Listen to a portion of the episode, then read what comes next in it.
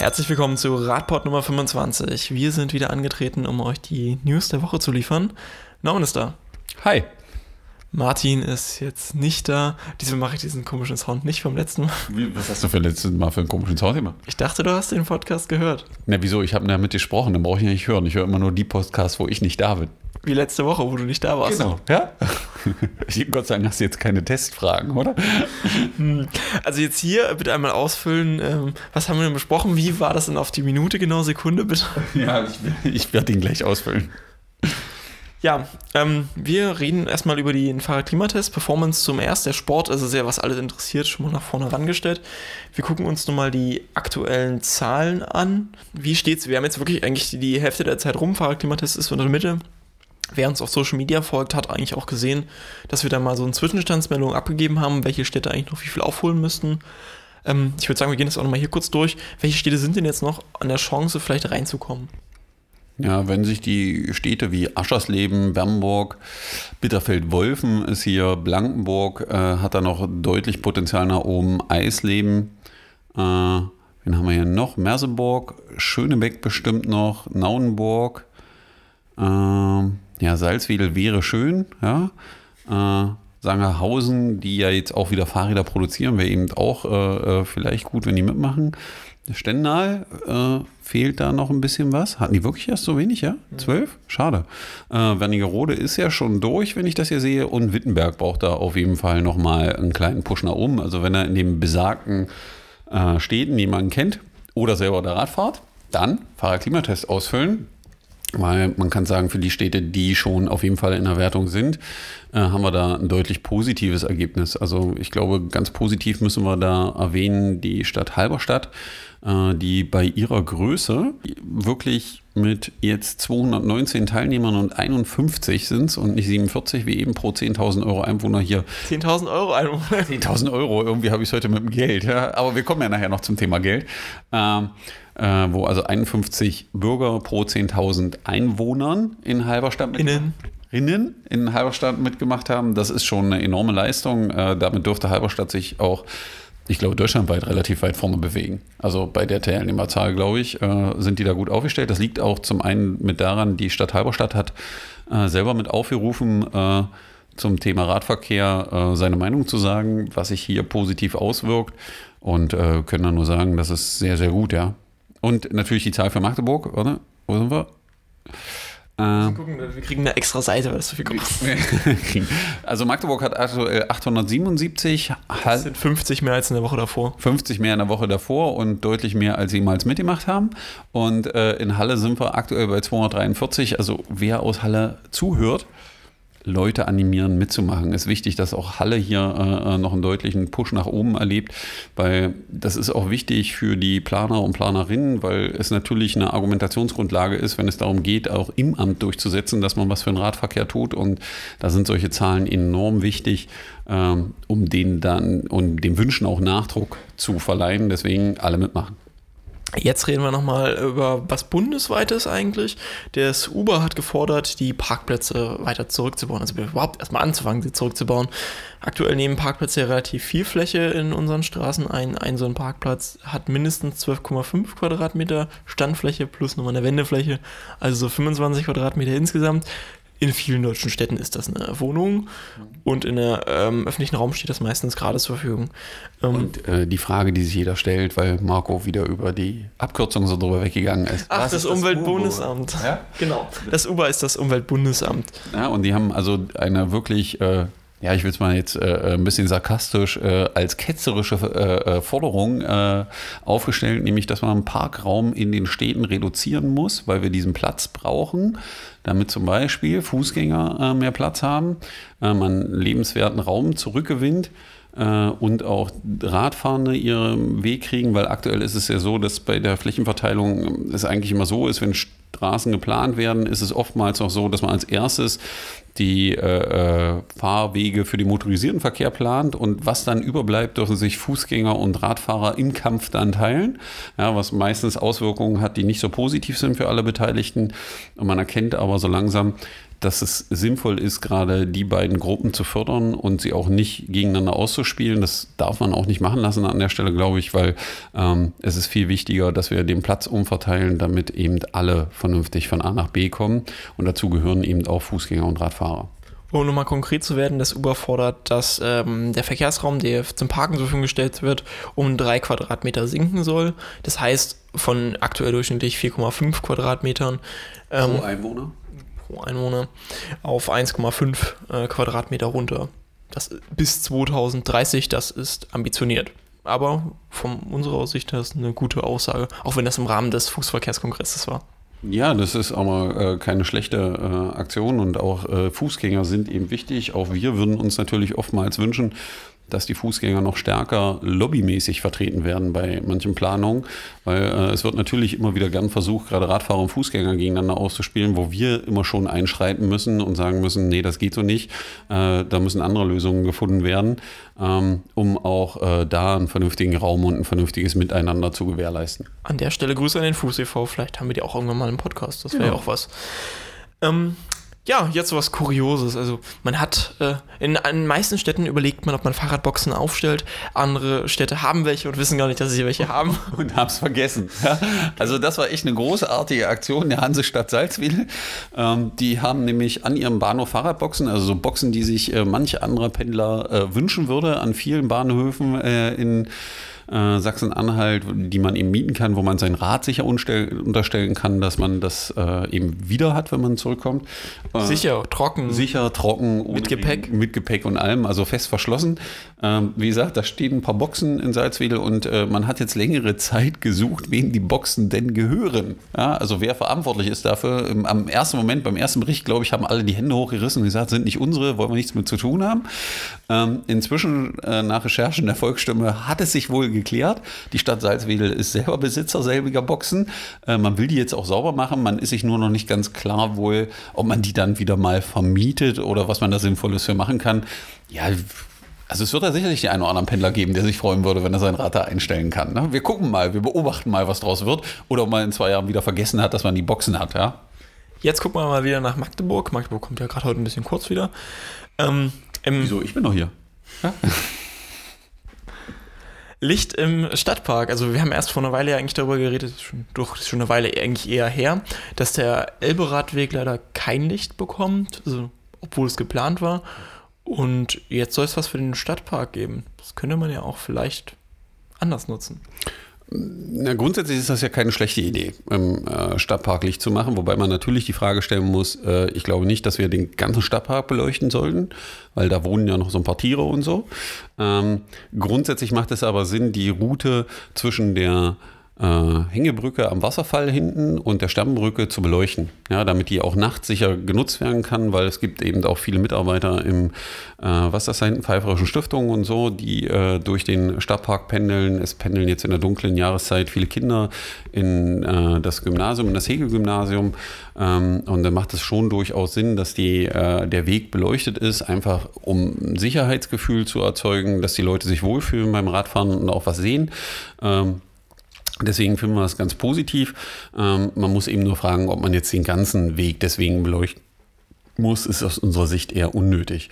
Äh, was cool ist, ähm, Wie will man es denn überhaupt beleuchten? na, mit LEDs, wenn man das beleuchten, also wie ist wohl noch nicht ganz raus, da guckt man. Man hat aber die coole Idee, die hat man auch schon, so ein, so ein na, dass das Licht angeht, wenn ich dort lang fahre und so 100 Meter vor mir angeht und 50 Meter hinter mir wieder ausgeht. Das heißt, man, immer wenn ein Radfahrer durchfährt, sieht das aus wie so eine Lichtwelle, die da durchläuft. Ähm, wäre natürlich ganz cool von der Installation und wäre wahrscheinlich auch von, von Stromkosten her vernünftig, dass es eben nicht die ganze Zeit leuchtet, sondern dann, wenn es gebraucht wird. Ähm, und sieht bestimmt ganz cool aus und wäre vielleicht im Rahmen der Kulturhauptstadt jetzt auch keine schlechte Installation. Und wäre vielleicht auch was für den Elberadweg, um Wäre dort- auch was für den Elberadweg, äh, äh, wo sich das dann ergänzt. Ich glaube, das wäre ein unglaubliches Schauspiel, wenn man das mal beobachtet. Gerade jetzt in der Jahreszeit, dass dann das Licht angeht und ausgeht. Ähm, hätte was Kulturelles, ja. Einfach mal machen fällt mir da ein. Oder einfach machen. So ist ja das Motto der Kulturhauptstadt. Deswegen wäre das vielleicht keine schlechte Idee. Einfach mal machen. Du hast heute schon was gemacht, du hattest frei. Genau, ich hatte frei, wenn Marco das schon so sarkastisch sagt. Ja, ja ich hatte frei, Marco. Ja. Und du warst beim Landtag, wo du frei hast. Also, Nee, ich war nicht beim Landtag, ich war bei der IRK. ah, das ist ja, neben. ja, also ja. das Gebäude ist ja fast. Nee, der Landtag ist nicht neben der IRK, neben dem Rathaus ist die IRK. Am. War ich heute. Ja, aber waren natürlich Landessachen. Äh, Das Land Sachsen-Anhalt möchte seinen äh, Radverkehrsplan neu aufsetzen.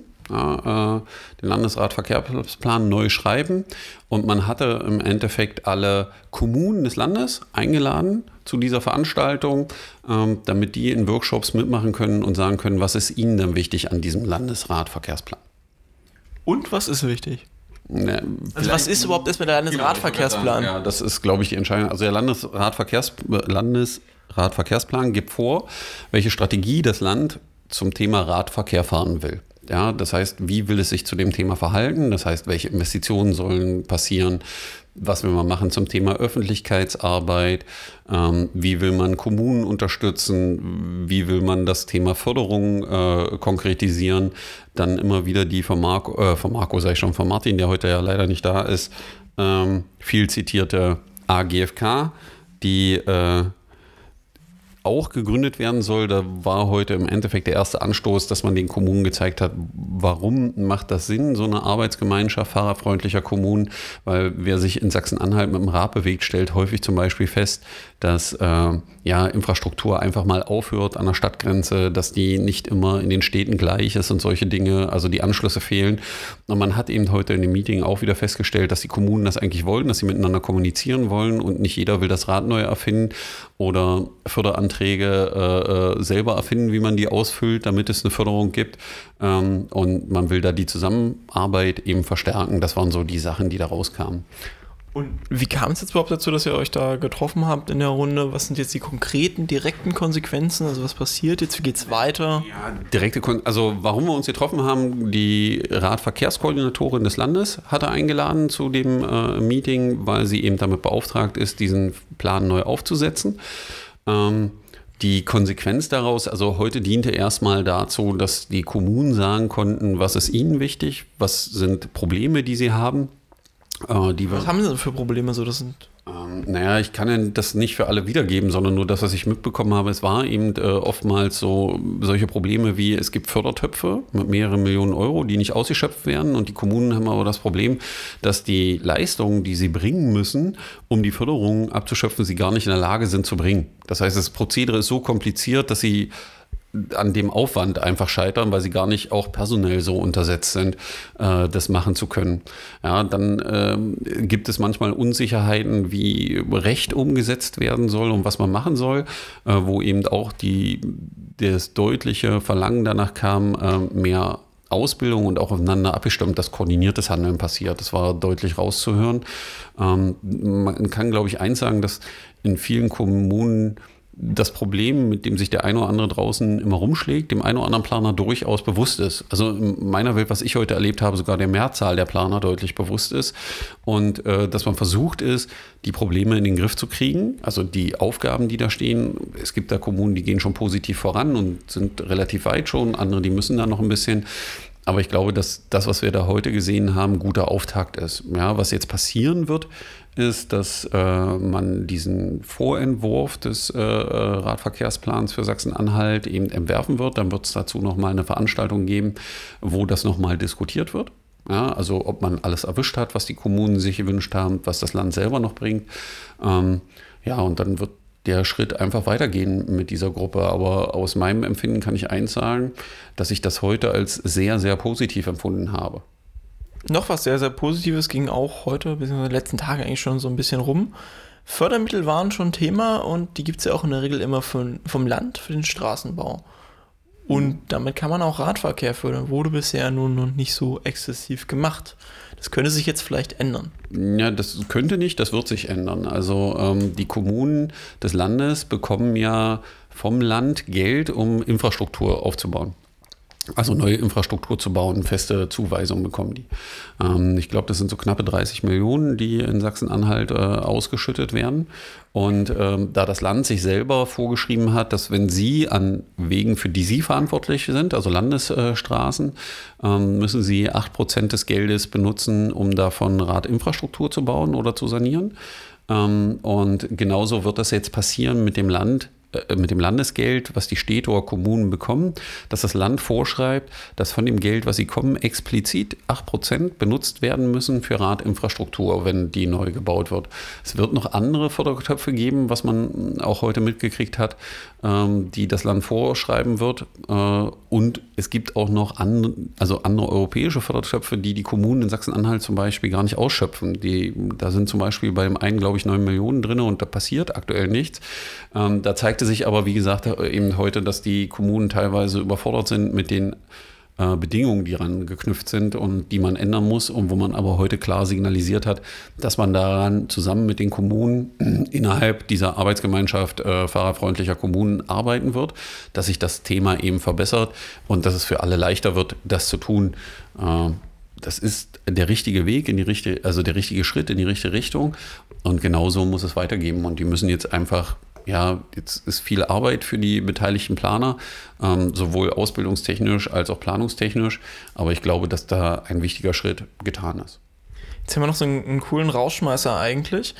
Die Stud also die, die coolsten Ideen entstehen ja, glaube ich, immer bei Studierenden. Äh, könnte vielleicht in der Freizeit und ähm nee, ich, äh, ich glaube, das liegt einfach daran, dass die Gott sei Dank immer noch ein bisschen verrückt denken können. Ja, also ähm, verrückt muss ja nicht immer negativ sein, sondern einfach mal, äh, wie heißt das so schön im Englischen, out of the box oder so, ne? Also outside the box. Ja. Meine Website heißt so. Genau, ja.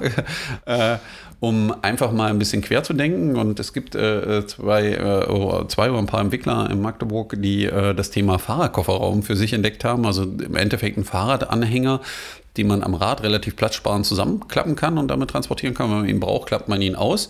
Äh, war ein Bericht jetzt gerade in der Volksstimme. Wir kennen die Jungs auch, äh, falls sie zuhören. Ähm, uns würde es natürlich freuen, wenn wir mal äh, einen Podcast mit euch machen, weil wir auf die Idee gekommen sind, seid und solche Dinge, das würde uns schon interessieren. Wenn nicht, suchen wir natürlich den Kontakt. Aber ich glaube, das wäre nochmal ein cooles Thema für einen Podcast. Ja, dann, ähm, wir müssen heute wieder ein bisschen, ich habe meine Aufnahmezeit etwas begrenzt. Das sorgt ja auch für ein bisschen Stringenz für uns. Ja. Ähm, wir hatten am Ende noch eine kleine Bitte an euch. Das ist Podcast 25, also das ist jetzt schon das erste Viertel zu 100. Mhm. Für uns also so ein kleiner Meilenstein, den wir auch mal ein bisschen evaluieren wollen. Das ist. Der benutzt Worte, die wieder keiner kennt, oder? Also knapp gesagt, ihr könnt euch äh, uns mal eure Meinung sagen. Ich, uns würde besonders interessieren eigentlich, von wo hört ihr eigentlich zu? Was gefällt euch besonders gut?